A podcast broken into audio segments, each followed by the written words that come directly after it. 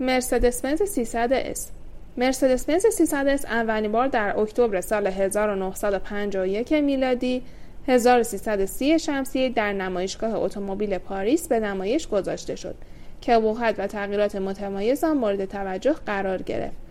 این مدل از مرسدس بنز در بین سالهای 1951 تا 1958 میلادی 1330 تا 1337 شمسی تولید شد که در مدت 7 سال 144 دستگاه مدل رودستر، 203 دستگاه کابریولت و 216 کوپه از آن تولید و به بازار عرضه شد.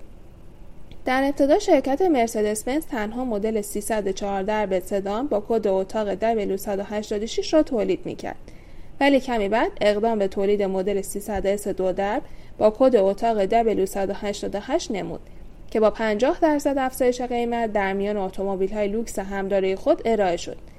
مدل 300 s دارای موتوری مجهز است که به منظور ارائه خدمات با کیفیت در سرعت و رانندگی طولانی طراحی شده و دارای قدرتی معادل 150 اسب بخار و حجم موتوری برابر 2996 سی سی می باشد.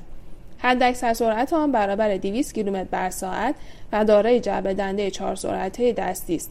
از دیگر ویژگی های 300 s می توان به سوپاپ های ورودی و خروجی بزرگ و کارآمد، سیستم خنک کننده روغن با کنترل ترموستاتیک و کاربراتورهای سولکس بر روی آن اشاره نمود.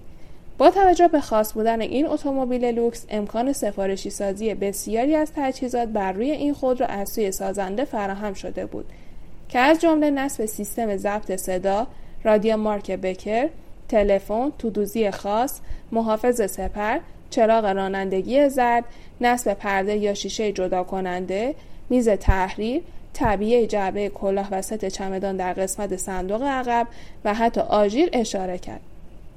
در سپتامبر 1955 میلادی 1334 شمسی نسخه ارتقا یافته مدل 300 s همراه با مدل 330 در نمایشگاه بین المللی اتومبیل فرانکفورت ارائه شد.